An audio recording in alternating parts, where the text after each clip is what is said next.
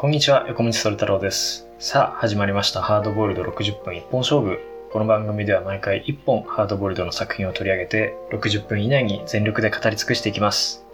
皆さん、ご無沙汰しております。横道それ太郎です。今回はですね、いきなり、あのー取り扱う作家というのを発表していきたいんですが、アーネスト・ヘミングウェイの、えー我らの時代、男だけの世界というですね、短編集を扱っていきたいと思います。今回はハードボイルドの歴史というだけじゃなくてアメリカの文学史においても重要な作家であるアーネスト・ヘミングウェイというのを、えー扱っていこうということで、まあ、なぜここまでこう収録に間が空いてしまったかというとですね、まあ、そのプレッシャーがあったということですよね。やっぱりですね、そのハードボイルド読者だけじゃなくて、これは普通の文学好きというのもヘミングウェイの作品というのは、まあ日本でも非常に今でも人気があってたくさん読まれているので、あのーそもそも僕はあんまりヘミングウェイを今まで読んだことがないので、ちょっといろいろ調べたりとかしなくちゃいけないなというので、ちょっと時間がかかってしまったということなんですね。まあ、なんですけども、今回ちょっとその調査の、あのー成果というのを活かすことができるかというと微妙なところなんですが、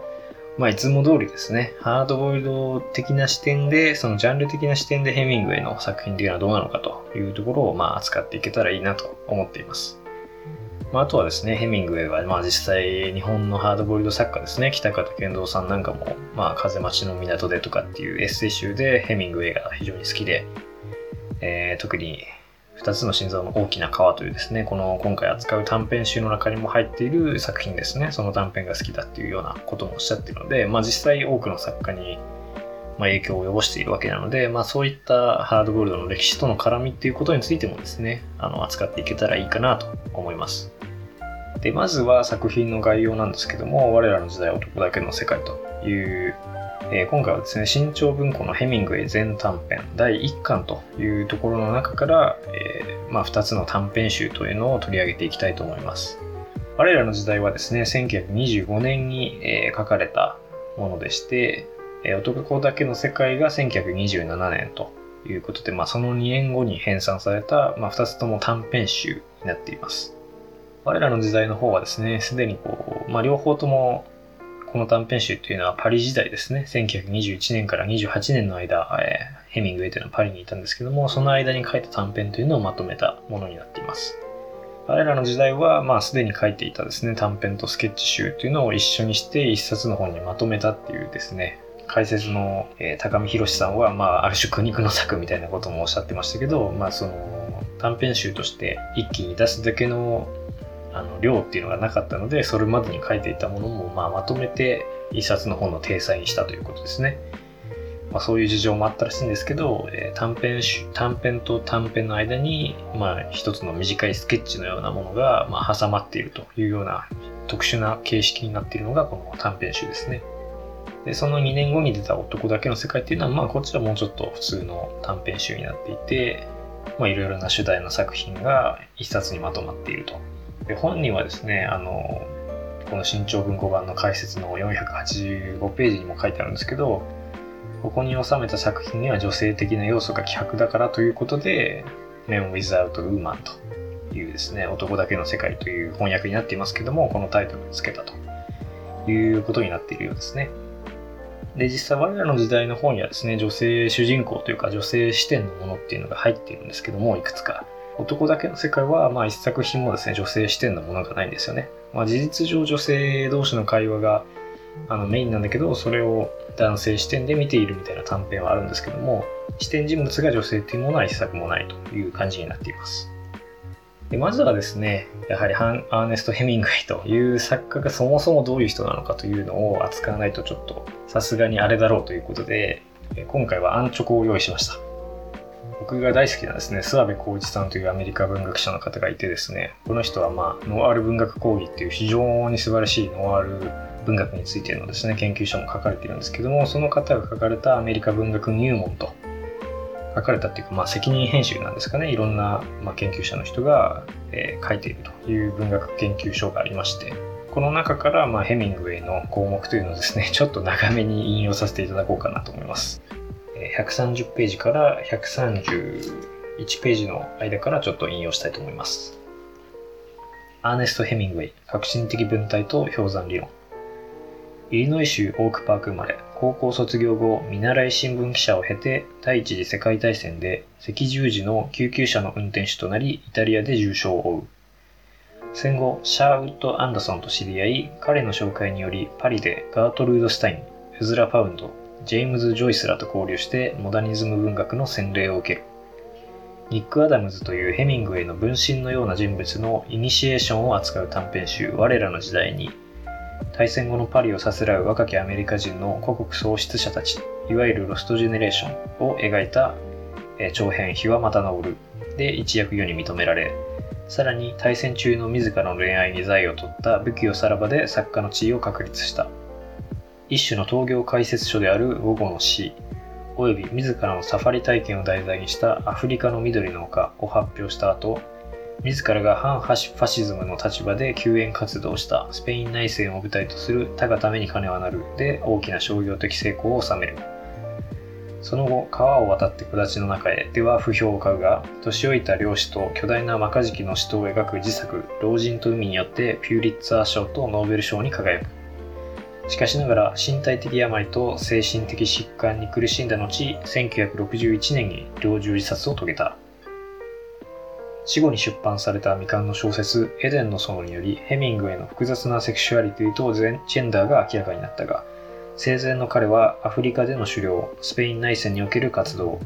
第二次世界大戦中の従軍取材、キューバ沖でのマカジキ釣りなどによってもっぱら英雄的なタフガイとみなされていた。時としてそのようなヘミングウェイ自身の男らしい行動は、ハードボイルドと呼ばれ、彼の文体もハードボイルドと称されるということで、えー、ちょっと中略します。え、午後の詩において、ヘミングウェイは優れた小説を8分の7が水面下にある氷山に例え、あえて全て書かない切り詰めた表現を商用しているが、彼の簡潔な文体はこの氷山理論の一つの実践だと言える。ハードボイルドな文体と氷山理論は日はまた昇るかっこ本作にハードボイルドという言葉が登場。武器をさらば、他がために金はなるといった長編や大きな2つの心臓のある川、清潔で明るい場所、キリマンジャロの雪などの短編を含むヘミングウェイの代表作の基盤をなすものである。ヘミングウェイが同時代の作家ダシール・ハメットを筆頭とするハードボイルド探偵小説に影響を与えたとは言えないであろうが、彼の革新的な文体がレイモンド・カーバーやチャールズ・ブゴースキーなど多くの純文学純文学系の作家に引き継がれていることは間違いない。ということで、えー、だいぶ長くなってしまいましたけど、まあこれがヘミングウェイの項目についての、えー、引用になります。まあいろいろ重要な要素があるんですけども、あのー、この番組的に重要なのはですね、ハードボイルドとの絡みじゃないですかね。まあ彼の生き方とかですね、彼の文体もハードボイルドと称されるっていうようなことが書いてあって、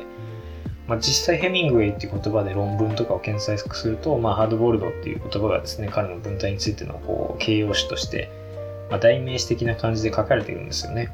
まあ、そこら辺そもそもなぜハードボールドっていう言葉が彼についてあの語られたのかっていう謎があるんですけども、まあその辺についてはですね、あのこの後にちょっと喋りたいと思います。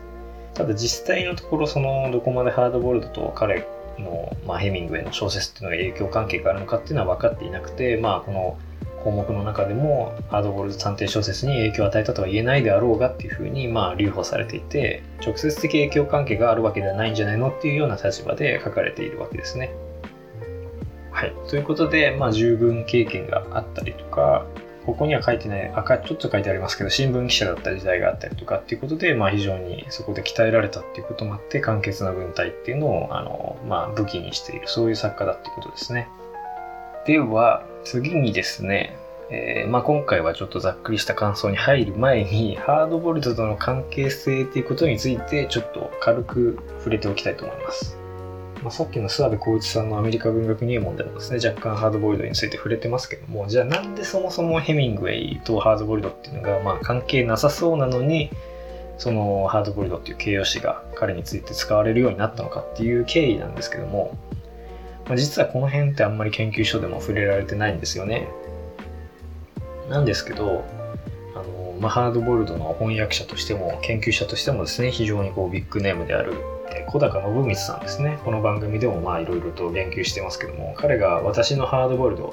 家庭ゆで卵の戦後史というですね、まあ、日本のハードボイルド需要史みたいな本でありつつ個人的な伝記でもあるっていう非常に面白い本を書かれているんですがその中にですね、文芸用語としてのハードボイルドの発生と推移っていう、まあ、一種の論文のようなものがついていて、どうして、あのー、まあ、どのようにして文芸用語としてハードボイルドっていう言葉が使われ始めて定着していったのかっていうのを、まあ、具体的な事例も交えて、こう、じっくり追っていくというような論文がついていて、非常に優れた論文ですね、これは。英語論文でもこれほどですね、具体的にハードボイルドっていう文芸用語の定着っていうのが書かれたものっていうのはそうそうお目にかかれないので、まあ、ぜひですね、ハードボイルドっていう言葉がなんでそもそもジャンル用語として定着していったのか、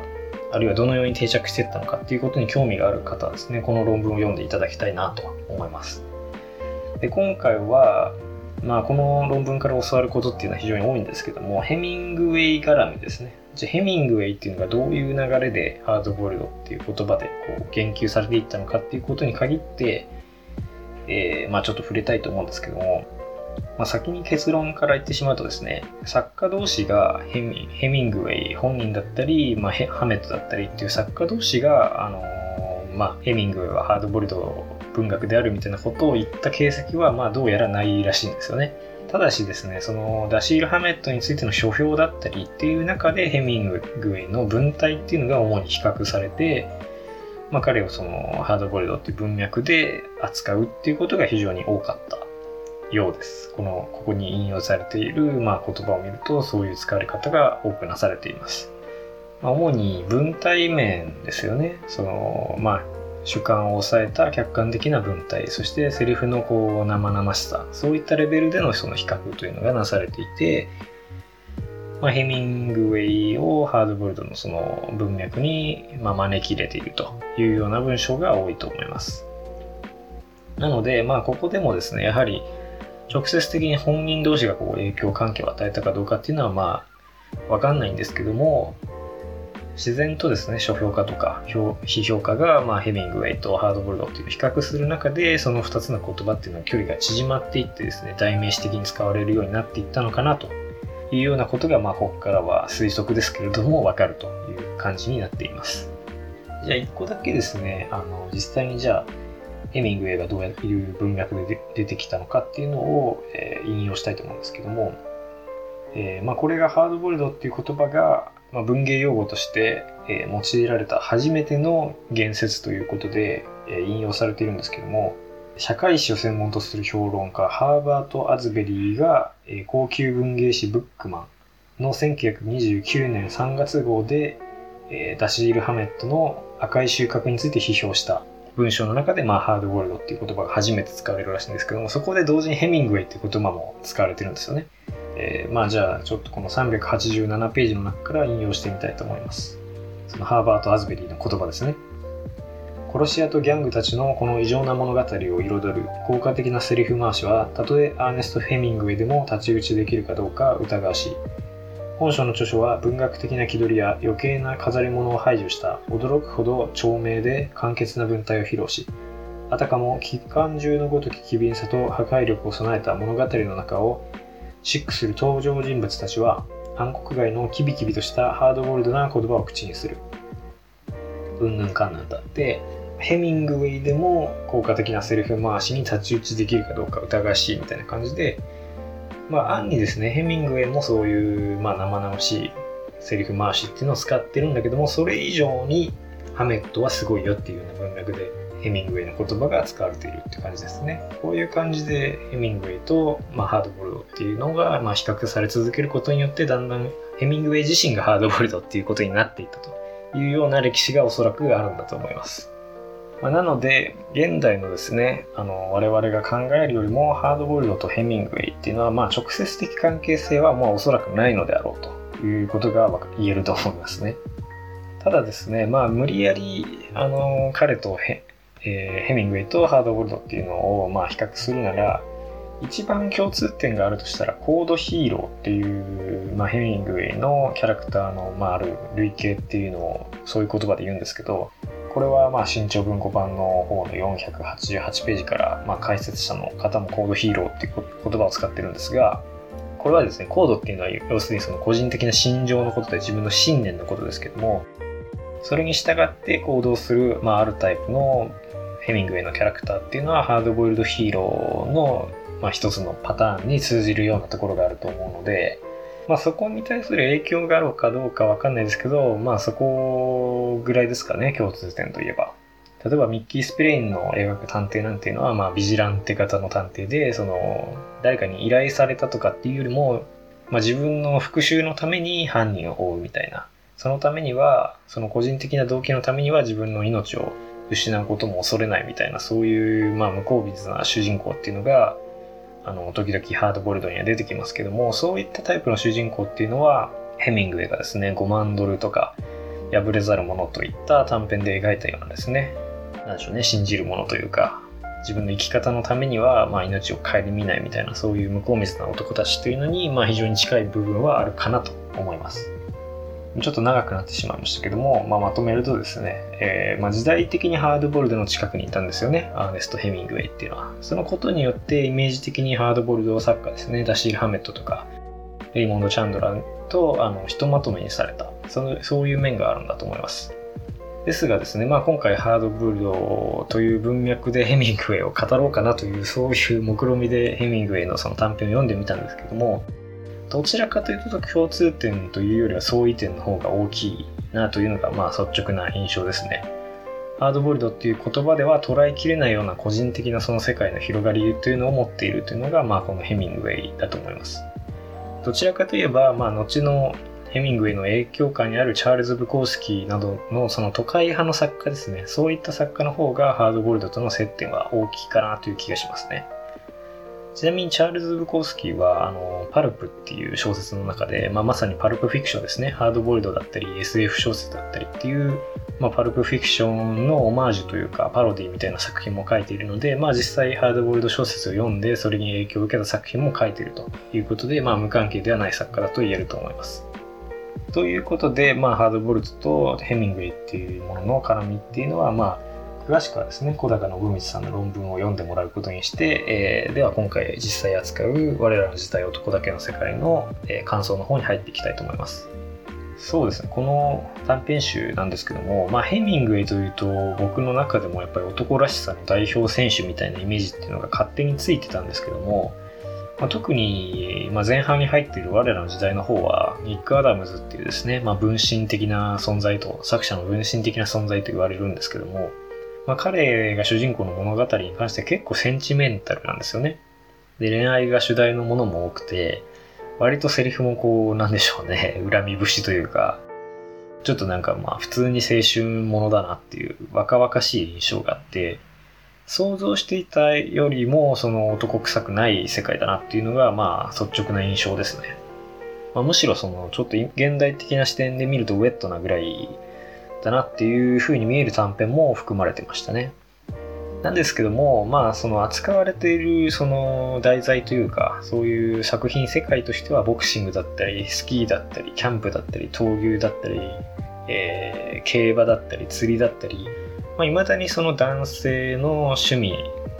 と連想的に結びつきがちな題材っていうのが多くて、まあ、そういう意味では男臭い主題っていうのをまあ扱った男の世界っていうのを描いたそういうまあ短編集であるっていう言い方もできるとは思うんですけど、まあ、タッチとしてはですね意外とあのウェットなものもあるよっていうのが、まあ、あの第一印象でしたね。でまあ実際ハードボルドの絡みとの中では文体っていうのが触れられることが多いんですけども文体的にはですね、じゃあどうだったかっていうと、まあ、前半は割とその描写中心の重厚な文体で、後半ですね、男だけの世界の方の、えー、短編集の方に移ると、割とタイトで軽めの現代ハードボールドっぽい文体に移っていく。まあ、セリフ劇中心の世界に移っていくって言った方がいいかもしれないですけども、ちょっと前半と後半でだいぶ文体が違うんだなというのが、まあ、印象としてはありましたね。で、さっきも言ったんですけど、文体面ではまあ確かにその自分の心理描写だったりっていうのを抑えたっていう意味では確かに接点もあるんですけど、ハードボールド的世界そのものではないなというのが、まあ、率直な印象ですね。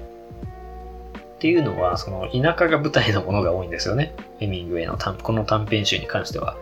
やっぱりハードボイルドっていうのは、まあ、田舎が舞台のものっていうのもありますけど基本は都会派小説なのかなっていう気もしているので、まあ、都会における人間のその孤独っていうのを主眼に据えた小説っていう面が、まあ、僕の中での定義では大きいかなという気が最近はしてるので、まあ、そういう意味ではちょっと違うかなっていう気がしますね。あとその自然との距離の近さというか、まあ、非常にこう2つの心臓の大きな川なんかでは、まあ、1人でいてもですね非常に大きな充実感を感じているところなんかは、まあ、ハードボイルドのその孤独感みたいなところよりは自然とのその一体感みたいなそういうものの方がその比重としては大きいので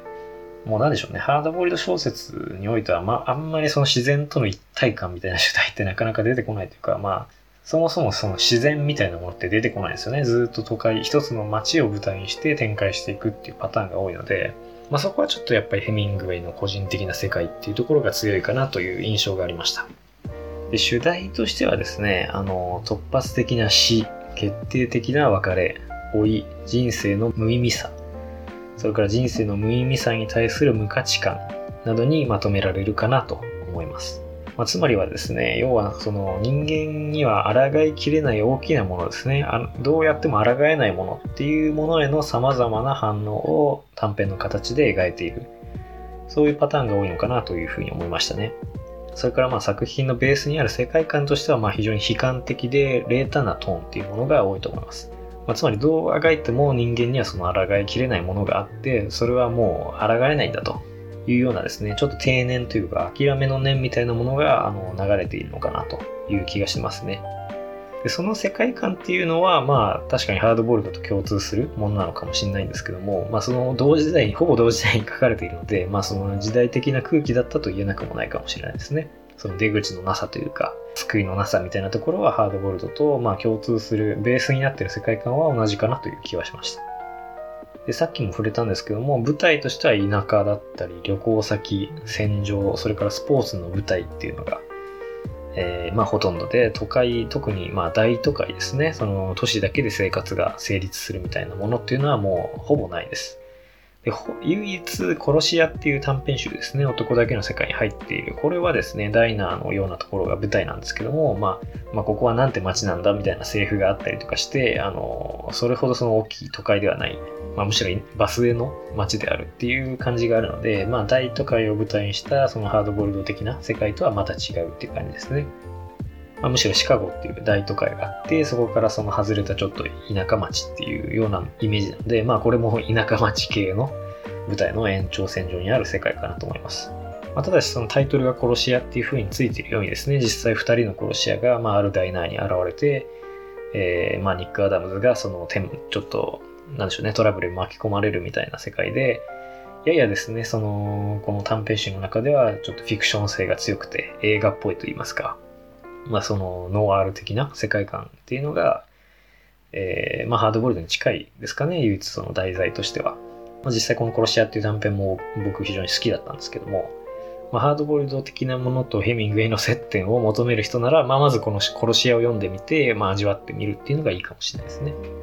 えー、それから、描写に関してなんですけども、まあ、屋外空間だったり、特に自然の描写ですね。それが非常に細かいですね。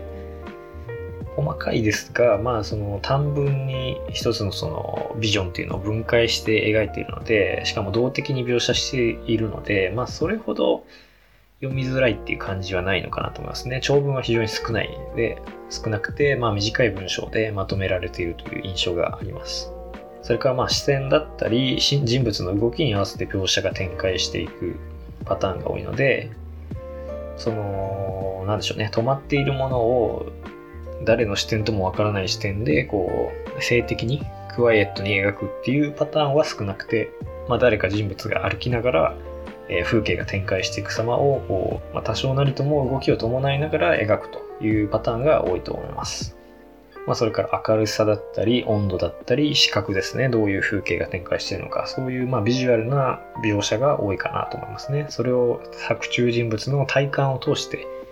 え語るということが多いと思いますね。作中人物には何々が見えたみたいな描写が、え非常に多いので、最近の小説だったらその透明な視点人物を通して描写をするみたいなパターンが多いんですけど結構ヘミングウェイはあの作中人物の体感をというのをまあ経由してあくまでキャラクターに見えた風景として描写をしているっていうことが多いのかなっていう印象がありましたねそこはちょっと面白かったですねあとはその嗅覚の描写っていうのが圧倒的に少ないっていう特徴もあると思います。匂いですね。匂いについての描写ほぼないと思いますね。視覚的な、視覚と体感あの触覚ですね。触った感じとか温度とか、そういう描写が多いなっていう気がします。あとは短編集っていうところもあるんですけど、始まりと終わりで何か決定的な変化がスパッとあって、あの、切れ味がよく終わるものが多いなと思いましたね。で、後で気づいたんですけど、ちょっと中編的にですね、ボリュームあるものに関してはそこまで切れ味が良くなくて、むしろじっくりとですね、あの、まあ、主人公とある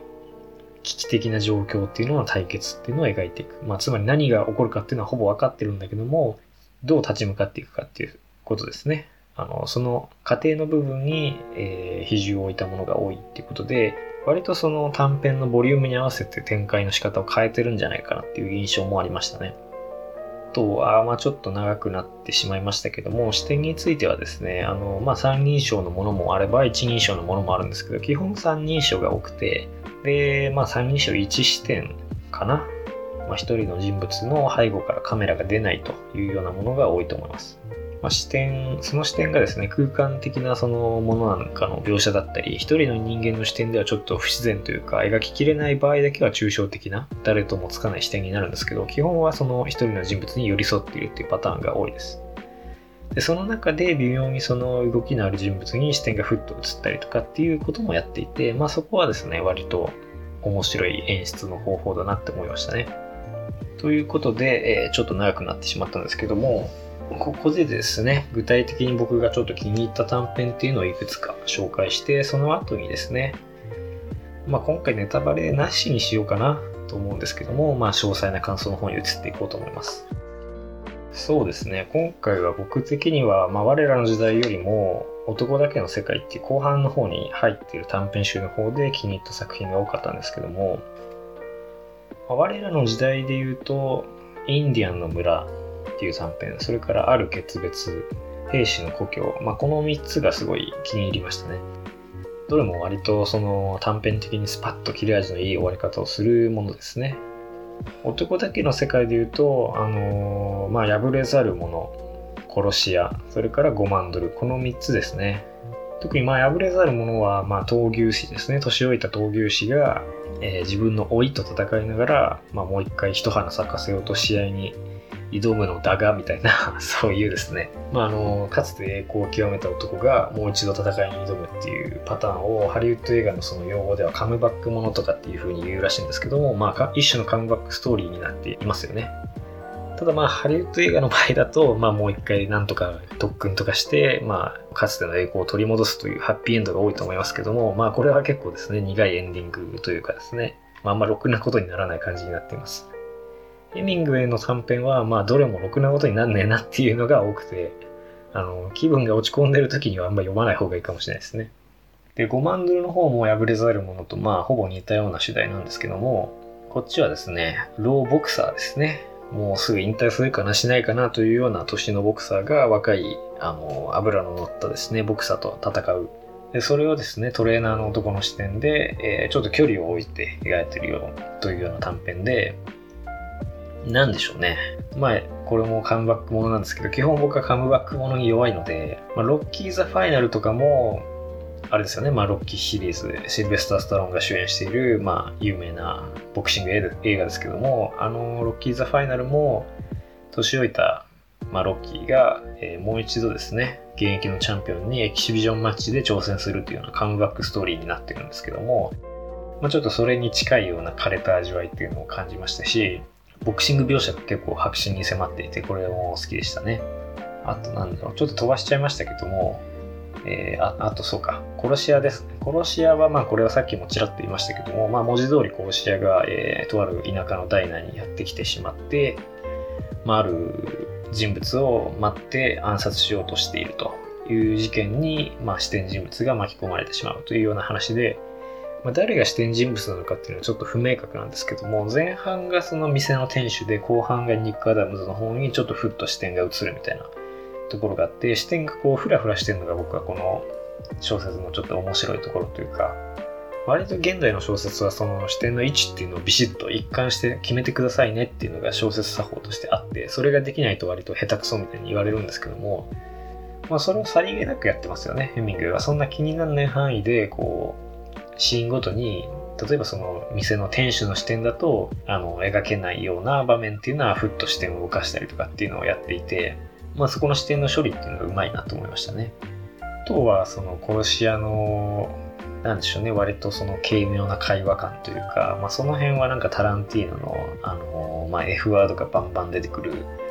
軽い会話なんだけど、突然こう噴出するバイオレンス描写みたいな感じは、こう結構タランティーノ的な世界にも通じるというかですね、割とフレッシュな印象のある短編で、あの現代の人が読んでも全然面白いものになってるなと思って、ちょっと異彩放ってますね、この殺し屋は。でちょっと飛ばしちゃったんですけども、ざっと我らの時代の方のその、さっき挙げた3つの短編もあらすじを紹介しますと、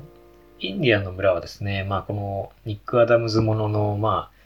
一番ちっちゃい頃の小説なのかな？まあ少年時代のニック・アダムズが自分のお父さんがお医者さんなんですけど、そのお医者さんと一緒にですね、インディアンの村に、まあまさにタイトルにある通りなんですけど、行って、えー、まあ、とある女性がその子供を出産しようとしてるんだけども2日間かかってもなかなか生まれなかったっていうので、えー、その様子を見に行くっていう話で、まあ、非常に短い短編なんですけどもこうちょっと予想の斜めをいくエンディングがついているというか非常にこう切れ味がいいですね。エンディングの仕方が。やっぱ短編はエンディングの切れ味が重要かなっていうところがあると思うんで、まあ、その鋭さっていう意味では全然これも現代に通じるあのものになってますし、こう偶話的にも読めるっていう意味では、えー、非常にこう普遍性がある短編になってます。で重いですよね。いきなりこれが冒頭に来てるっていう、まあかなり重いバッドエンディング的なものになってるんですけど、まあバッドエンディング、まあ見方によってはいいかもしれないですけどもね。で、ある決別の方は、まあこれは、あのー、なんだろうな、これどっかの、なんか大学の入試問題とかで前見たような気がするんですけど、まあ、有名な短編ですかね。このニック・アダムズが、まあちょっと大人になって、少年というか、まあ少年と青年の間みたいな、ヤングアダルト的な年齢になって、まあ女と、女の子と一緒に夜釣りですね、をしているっていうところから始まって、まあ二人の間に、まあ関係性にある決定的な変化が訪れるっていうところで終わるんですけども、なんでしょうね、その、ただのその恋愛小説にとどまらない普遍性があるというか、ヘミングウェイの小説はどれもそうなんですけど、まあ、話だけ切り取ってみると大したことは起きてないかもしれないけれども、何かそれがですね、人生のある、まあ最初も触れましたけども、なんか人間には抗えない大きな力みたいなものをこう、暗示しているようなですね、そういう偶話性みたいなものを感じるんですよね。まあ、結局それがその主観を排した文体ですよね。それによってこう物語に距離が生まれるので、何かこう遠くで起こっている物語を遠くから読者が見ているみたいなそういう距離感が生まれてそれによってですねあのまあ何か2人の物語に共感するというよりはその物語を見てこうじっくりですね立ち止まって考えさせられるみたいなそういう距離感があの留保されてるんですよね。まあ後で詳しく言いますけどもその辺がですねヘミングウェイの小説にこう偶話性を与えるそういう工夫になってるのかなって気がします。で、もう一つ何でしたっけ？兵士の故郷か。我らの時代の中では僕はこの兵士の故郷が一番好きなんですけども、これはですね、ダメ男文学の、まあ一つの系譜っていうのがあると思うんですけど、さっきも言いましたけど、チャールズ・ブコースキーっていうのが、割と、なんでしょうね、働いてんだけど、まあ仕事コロコロ変えたりとか、お酒飲んだり、ギャンブルやったり、っていうですね、まあ本当ダメ男なんですよね。都会に住んでるダメ男っていうのを、まあ非常にかっこいい文体で描いたそういう、まあ僕も大好きなんですけども、そういう小説が多くて、まあその世界観に通じるようなですか、まあ、まあそれの原型的なですね、そのビジョンっていうのがこの短編に出てるかなっていう気がしましたね。まあ日本でもダメ男小説ってたくさんあると思うんですけども、ヘミングウェイにおけるダメ男小説のこれは結構傑作の一つかなって気がします。どういう話かというと、まあ戦争帰りの一人の青年がですね、アメリカの故郷に帰ってきているというところから始まって、まあ仕事にもつかずに、まあ毎日ブラブラしていて、お母さんとか妹とかっていうのは優しく接してくれて、まあまだ彼を英雄扱いしてくれるんだけども、まあ、うすうすですね、そろそろあれ、こいつ何にもしてないよなっていう感じで、あの、ふらふらしてるだけなのがバレ始めてるんですよね。っていうので、まあ、物語の、まあ、中盤から後半ぐらいにかけて、そのあたりのところでお母さんにちょっとそろそろ仕事を見つけたらどうみたいな感じで言われちゃうっていうですね、まあ本当にダメ男小説ですよね。それだけ聞くと。でもですね、あのー、この元兵士の男の子、男の子っていうかまあ青年っていうのが抱えている、なんでしょうね、その戦場にはあったけど、この故郷にはない何か。それからまあ戦場にはなくてこの故郷にはあの当然のようにある何かっていうものに非常にこう悩まされていて何も信じれなくなっているんですけども、まあ、その無価値観というか無意味感みたいなものを、まあ、この兵士元兵士の男っていうのは突きつけられて何も行動することができなくなっている。こう希望を失っているという状態なんですけどもそのなんか人生の根本的な無価値観みたいなものにとらわれてしまった感じっていうのは何かそのまあ、単にこいつがダメな男っていうだけじゃなくて、何か人生の普遍的な、確かに人生にはそういうこう、あれ何にも無意味なんじゃないのかなってこう、ふと感じられてしまう瞬間っていうのはあると思うんですけども、恐ろしいけれども強烈に魅力のある短編になっていますね。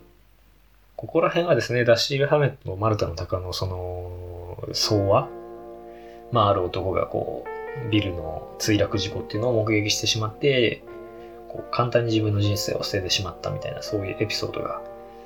そしてまた再び普通の人生に戻っていったまた別の女性と結婚してみたいなオチがついていてそこもまた恐ろしいんですけどもまああれに通じるその不条理感というかこの人生っていうのはまあ究極のところ無価値なんじゃないかみたいなそういうことにまあ気づいてしまった男のまあその悲しみみたいなものが非常にこう深くしかもスマートにえぐり取られていてそこが僕が好きなところですね。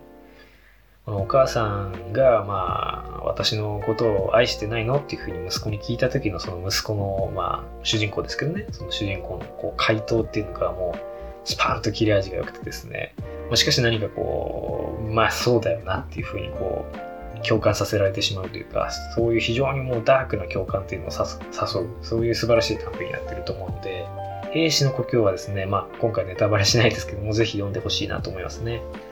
そうですね。まあ、全体を通してでも僕は5万ドルも好きだし、殺し屋も好きだけど、兵士の故郷がもしかしたら一番好きかもしれないですね。あの、ハードボールド的な世界ではないんですけども、このなんか、その、不条理感っていうのは、やっぱりダシー・ハメットが描く、その、無常感みたいなものにも通じてますし、一番こう、実はダークな世界を描いてるんじゃないかなという気がします。まあ、作品の表面的な雰囲気としては結構楽しそうにやってて、なんとなく牧歌的な感じもするし、こう村上春樹さんの文体みたいな感じもするんだけど、実はその根底に流れてる絶望感みたいなものは、あの、殺し屋だったりコマンドルに引けを取らない、こう、深さというか、深度を持ってる短編だと思いますね。はい。それではなんか今回ペース感がちょっとよくわかんなくなってるんですけども、えー、詳細な感想の方に入っていきたいと思います。そうですね。今回は、まあ、ヘミングウェイの短編のその、まあ、独自性みたいなところにスポットを当てていきたいと思うんですけども、主題と視点っていう2つの、えー、要素に分けて語っていきたいと思います。まあ視点というか文体というか、そっちと文体と主題っていう、まあ2つの側面ですね。まず主題に関してなんですけども、先ほども言いましたけど、抗えないものっていうものが、まあ共通する主題として現れていると思います。すごくざっくりまとめてしまうと。それがまあ突発的な死とか別れとか老いとかっていう様々な形をとって現れて、それにキャラクターが直面するっていう形式で描かれてます。このキャラクターがその立ち急に立ち現れてきた抗えないものに対してどのようなリアクションを取るか、それによって3つのパターンに分類することができると思います。まあ、この2つの短編集の場合はですけど、丸1が諦める。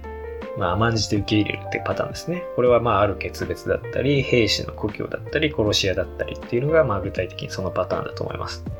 要は、えー、っと、まあ、兵士の故郷であれば、何かこう、自分の故郷にいた頃は信じていたものっていうのが戦場を通っ経由してまた故郷に帰ってきたら全く信じられなくなってしまった。そのことを、まあこう、とっくの昔に主人公は諦めてるというか、まあ諦めてる動作を通して諦めてないのかもしれないですけども、まあ諦めざるを得なくなるみたいなエンディングになっています。えある決別もそうですね、その男女の、まあ、その関係性の変化っていうものを、まあ、そういうものに向き合いたくないんだけれども、やっぱどっかで向き合わなくちゃいけないんだよなってところで、こう結構諦める。まあ、その関係性の変化を受け入れるっていうような、あの、まあ、受け入れざるを得ないみたいなトーンで描かれてます。殺し屋もですね、まあちょっとこれはネタバレになるので伏せますけども、まあその後半でニック・アダムズがまあある行動をとるんですけども、まあちょっとろくなことにならないというか、がっかりした展開になるんですけども、そんなもんか、みたいなね、人生ってそんなもんか、みたいな感じでニックがこう諦めるみたいな展開になるんですけども、まあそういう、まあ、この丸一のその諦めパターンっていうのが一番多いかもしれないですね。その最初から諦めてるとか、最後諦めてるとか。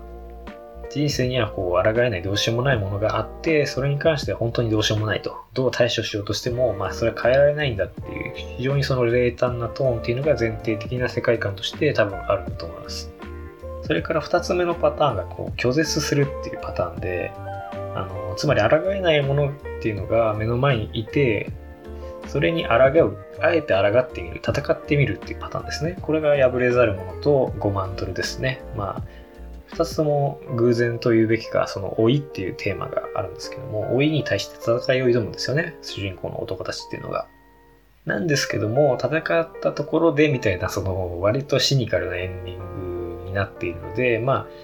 その、戦って勝利するみたいなことではないんですよね。勝利はできないっていうのは最初から分かってるんだけども、あえて拒絶してみるっていう態度が、まあ、この二つ目のパターンで、あのー、まあ、これが一番ハードボイルドヒーロー型っぽいですよね。ハードボイルドのヒーローも結局その自分の取り巻く環境とか社会っていうものを良くしようというか、よくできるものではないってことは分かってるんだけども、それでもその正義のためにちょっと一個行動してみるっていう、あえてちょっとやってみま、やってみたみたいな、歌ってみたみたいな感じで探偵してみたみたいなのがそのハードボイルドの態度なので、まあ、そこら辺に通じる部分ちょっとあるような気がしますね。そして3つ目がですね、その逃避するっていうパターンで、これが一番ヘミングウェイの独自パターンだと思うんですけども、あのどこに逃げるかっていうと自然の中に逃げるんですよね。これがまあ具体的にはクロスカントリースノーとか2つの心臓の大きなか、まあ、北方健三さんはこの2つの心臓がめちゃめちゃ好きらしいんですけども、あの、黒いバッタっていうのがね、出てくるシーンがあって、そこがすげえいいんだみたいなことをエッセイで語ってましたけども、まあ、この2つとかその逃避パターンだと思いますね。あの自然っていうのも、まあ、戦争だったり死とか老いそれから不可避的な別れみたいなものにあの似てる部分もあってそれは人間がその御すことができない大きな力だっていうことなんですけどもただそれらのそのダークなその抗えないものに比べるとまあヘミングウェイのその作品の中ではですけど、その割と秩序だっていて、コミュニケーション可能なものとして描かれてるんですよね。例えばすごくその釣りの描写で、あのニックっていうのはその川の流れを読むのがうまかったりどういう餌を使えばその魚が取れるのかっていうのを熟知していてあたかもその自然をこうその瞬間だけはコントロールしているようになる。コミュニケーションしているうまくコミュニケーション取れているように見えるそういう描写もあるわけです。それからもう作品全体のその自然に対するこう親しみとかこうなんでしょうね幸福な一体感みたいなトーンもそのコミュニケーション可能性というかそういうものをまあ支える、そういう雰囲気になってますよね。なんですけれども、2つの心臓の方でも、まあラストにこう、通り抜けられない湿地みたいなのが出てきたりするんですけども、まあ自分じゃコントロールできない部分もあるよっていうのは、その自然の描写の中にも含まれていて、やはりですね、完全にそのコントロールできるわけではないや、抗えない大きなものであるっていうことは、まあちょっちらっと暗示されてはいるっていうことなんですよね。まあ、ただ、その、まあ、一時的にその戦争だったり死だったりっていう暗い抗えないものに対して、こう背を向けて逃げていく先として、まあ、自然というものが、こう、なんでしょうね。ある種地上の楽園みたいなものとして用意されているっていうのはちょっとヘミングウェイの世界の独自の点で、まあ、こから後のそのハードボイルドとかノワールとかって言われるジャンルではもっと逃げ場がないんですよね。こういう自然とかっていうものがそもそも逃げる先として想定されていない都市でしか生きられないっていう諦めの中で、えー、戦っていく世界だということが言えると思うので、まあ、まだある種そのヘミングウェイの方が牧歌的なところがあるというか、まあ、そういう自然っていうですね、よりその大きなものっていうのが、こう、ちょっと救いの余地として残されているっていうところが特徴としてあると思います。まあ、これ読んでても非常に気持ちいいですよね。二つの心臓の大きな川とか、こう、まあ、ニックがキャンプを楽しんでる様子とか、非常に、あの、何でしたっけ、そば粉で作ったパンケーキみたいなのを食べてるんですけど、すごい美味しそうなんですよね、その描写が。そういうのとかも、まあ非常にこう、楽しい。ゆるキャンとかが好きな人はですね、この短編を読むとすごくいいと思いますね。まあ、まとめるとですね、自然との密接な結びつきっていうのがちょっとハードボイルド作家とは圧倒的な違いになっていると思います。で全体的にどうしようもないっていう諦めの雰囲気が立ち込めているというのが、まあ、主題的な特徴になっていると思いますね。まあ、先ほども言いましたけども、2番のですね、拒絶する、どうしようもないんだけれども戦うというですね、そこのそのコードヒーローの雰囲気っていうのはノワールだったり、ハードボルトの主人公に通じるものがあるのかなという気がしています。でもう一個ちょっとその、まあ、ついでに言っておきますと、ハードボイルドっていうのは、まあ、孤独っていうものを描いたジャンルだっていう風な話を何回もしてきたと思うんですけども、都市における多数派に対する孤独だと思うんですよね。自分がその一人ぼっちで、いっぱい周りに人がいるんだけれども、なぜかその分かってもらえないという、そういう孤独を描いてるんだと思うんですけども、まあ、ヘミングウェイも、まあ、非常にこう孤独な主人公っていうのを描いてるんですけども、あのー、描いているのがですね、もっと根本的な人間の世界に対する孤独、そういうものを描いていると思いますね。つまりその、大多数の人間と自分が違うんだってことに対して孤独感を感じてるっていうよりは、そもそもなんか人間ってなんか世界に対して非常にこう力のない存在というか全然そのコントロールできないものが多すぎるよなっていうそういうことに対する孤独感、まあ、疎外感みたいなそういうものを描いていて、まあ、その世界観っていうのはダシール・ハメットが持っていた孤独のその独自性というかですね非常にもっとその人間の根本的な不条理に対する疎外感みたいなものを描いてたと思うんですけどもそこに通じるものがあると思います。ハメットの場合はさらに言えば、まあ、その社会の中で生きてるんだけども、主人公の探偵だけがですね、そのもっと根本的な世界と向き合うことの孤独っていうのに、あの、と、そういうものと従っていて、他の人は、あの、そういうことに気づいてくれないっていう、まあ、実はもっとその、複雑で深い孤独っていうのを描いている、そういうふうにも、まあ、読めなくはないかなっていう気がしましたね、今回のそのヘミングウェイを読んでみて。でちょっと時間がなくなってきましたので、えー、ざっくりいきますけど、視点の問題ですね、もう一個。これはですね、氷山理論っていうものと関係があるんですけども、まあ、あの、文学、アメリカ文学入門の方で、えー、ちょっと引用しましたけども、まあ、氷山理論というふうに通称される理論っていうのをヘミングウェイは提唱してまして、要はですね、少ない要素で多くのものを想像させるというような、まあ、文学上の理論だと思ってください。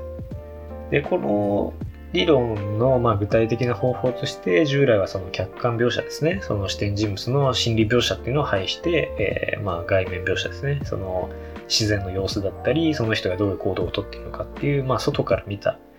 外からカメラで見た、えー、描写っていうのに徹していると。それがまあ重要だと言われてきたんですけども僕が今回もっと重要だなと思ったのは視点人物の使い方ですね。こっちの方がむしろ重要だと思いました。どういう方かというとそうですね。我らの時代の方は割と視点人物と主人公っていうのは一致している場合が多いんですけども、まあその一人称的というか、男だけの世界になるにつれてもっとちょっとその技術的に洗練されていったのかもわかんないですけども、何らかの危機イコール抗えないもののまあ象徴ですよね。その危機っていうのは。そういった危機に直面する人物っていうのがいて、それが事実上の主人公なんだけれども、それを見ているもう一人の人物がむしろ視点人物、語り手ですね、として置かれているっていうパターンが品質するんですよ。例えば僕が好きな5万ドルっていうのも、あのー、まあ、トレーラーの、トレーナーの男が視点人物で、で、事実上の主人公はそのボクサーである、えー、ローボクサーの方なんですけども、まあ、そっちが語り手じゃないんですよね。あの、そのローボクサーがトレーニングしたり、試合したり、泣き言を言ったりっていうのを見ている視点人物っていうのがいるわけです。で、そっちが、まあ、その読者との距離としては近いわけですね。で、その事実上の主人公が置かれた、その、心理的だったり、具体的な状況っていうのは、視点人物を挟んでいるので、ぼかされるんですよね。つまり、その人が何を考えてるのか、どういう状況なのかっていうのは、まあ、究極的にはわかんないので、こう、ぼかされる効果っていうのがあるんですよね。もっと言うと、その少年を視点に置いた一連の短編っていうのがありまして、インディアンの村もそうだし、僕の父っていう、これはまジョッキーのお父さんどうも八百長をしているらしいジョッキーのお父さんっていうのを、えー、ま、事実上の主人公にして、その息子っていうのをま視点に人物にしてるんですけども、だったり10人のインディアンだったりっていう短編はよりぼかし効果が強いんですよね。っていうのはその少年が視点なので、あんまり大人大人の世界のこと分かってない。それによってこう、もっとその、なんでしょうね、画面にこう霧がかった感じを与えるというか、まあ、氷山性をより強めているっていうような効果があると思います。じゃあなんでそういったぼかし効果っていうのを与えているかっていうことなんですけども、まあ、どういう効果があるかというところなんですけども、まあ、一つは主人公の物語の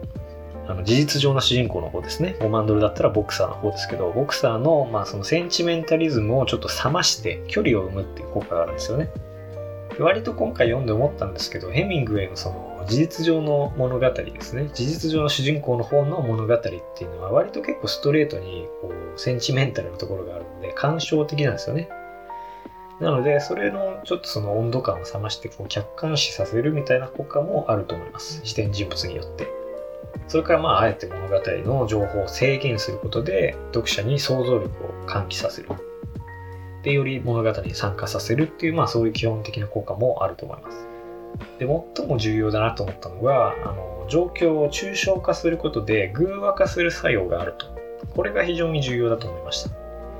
ていうのはですね、その、例えばローボクサーの物語に関しても、その状況に意味を与えうる存在として視点人物っていうのを置かれてるんですよね。あの客観的な描写で描かれてるの、の視点人物のボクサーが頑張れとか思ったりとかそのボクサーの物語を過剰に意味化することはしてないんですけどもただそういう人が見ているよっていう状況を作ることであの読者も何かこうその物語を見ているちょっと離れたとこから見ているっていうところが強調されるんですよね。それによってあのまあローボクサーの物語っていうものが持ってるあの普遍性みたいなものが強められるというか、つまりそのボクサーと同じような境遇にいない人でも、えー、まあそれが一種の何か人生における大きな意味を持ったものとして見えてくるっていう、そういうですね、一般化するような作用っていうのがあるんだと思いますよね。で、それによって逆にそのローボクサーの物語っていうのがこう、射程が広がるわけですよね。スポーツをやってる人とかボクシングをやってる人とかでなくても何かその戦っている姿っていうのが、まあ、老いっていうものと戦ってる人間一般の物語に見える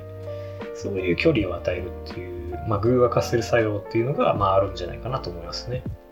まあ、その具体的な物語を語っていると同時にこれから何かその抽象的な人生についての物語であるっていう、まあ、その二重性があるっていうのがこうヘミングウェイの短編の特徴だなっていうふうに思いました。まあ、その上で氷山理論っていうのはあの視点人物っていうものをあの使って非常に有効に機能していると思いますね。まあ、それから最後なんですけどもあの実はこの視点人物っていうのは視点をこう制限する隠すっていうためだけに使われているものじゃないんですよね。インディアンの村においてはですねその少年が最後実は最も見たくないものを見てしまうっていう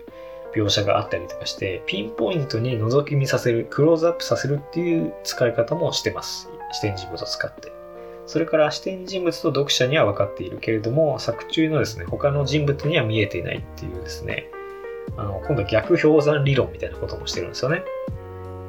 つまり、えー、読者の、読者に情報を宣言するじゃなくて、キャラクターの方を、キャラクターの情報を宣言、制限して、読者の方がもっと見えているみたいな、そういう使い方もしているわけです。これはですね、5万ドルっていう、まあこれも何回も5万ドルの話してますけども、まあ、その実際にボクサーがリング上で戦うシーンがありまして、その中で出てくる描写なんですけども、まあ、そういえば今回一回も本編を引用してなかったので、ちょっと引用しましょうか。ボクサー2人がリングインするっていうシーンなんですけども、374ページからの引用です。リングに登ったジャックが腰をかがめてロープをくぐろうとすると、ウォルコットが、これ対戦相手ですね。ウォルコットが自分のコーナーからやってきて、ジャックがくぐりやすいようにロープを押さえた。その光景に観客は撃たれた。ウォルコットはジャックの肩に手を置いた。二人はつかの間、そうして立っていた。そうか、そうやって人気者のチャンピオンになろうってわけか。ジャックは言った。そのろくでもない手を俺の肩からどけな。そう熱くなるなって、ウォルコットは言った。観客はまたも痺れた。戦いを後に控えて、この二人はなんと紳士的なんだろう。あの二人、お互いに相手の幸運を祈っているじゃないか。ということで、まあ、リング上ではですね、二人のボクサーは そうやって人気取りしようってわけかみたいな感じで挑発し合ってるんですけども、観客からはですね、頑張ってねみたいな感じで言い合ってるように見えるっていうですね、あのまあ、非常に皮肉な対比が作られていて、向こう側からは、そのリングの実際の風景っていうのは見えてない。氷山のように隠れている。でも読者には見えているっていうですね、まあ、氷山理論の逆みたいなこともやってるんですよね。なので、まあ、この氷山理論というか視点人物をとキャラクターっていうのを使ったその氷山理論の応用っていうのは、まあ、結構実はまだ使われてない可能性がいろいろあるんじゃないかなっていうふうにも感じましたね。まあ、最近はですね、三人称一視点のものっていうのが大衆小説では多いので、あの視点人物っていうものはあんま置かないんですけど、つまりその無色透明な何者でもない視点っていうのが多いんですけど、視点人物っていうのを置くことで、あの視点人物には見えてて、キャラクターには見えてないとか、キャラクターには見えてて、視点人物には見えてないとか、まあ、そこにさらに読者っていう要素を挟め挟めると、もっといろんなその表現の可能性があるんじゃないかなっていう気もしましたね。ということで、まあ、今回は、え、ヘミングウェイについていろいろ考えてみました。まあ、ハードボールド的な絡みではですね、実はそんなに具体的な関係性はないかもしれないですけども、あの、まあ、与えた影響っていう、影響力の大きさっていう意味では無視できない作家だと思いますし、まあ、普通にヘミングウェイ単体として読んで面白かったので、あの、特にまあ5万ドル、えー、殺し屋、それから兵士の故郷ですね。この3つの短編はぜひ読んでみてほしいなと思いました。それでは、えー、今回はこの辺りにしたいと思います。ご清聴ありがとうございました。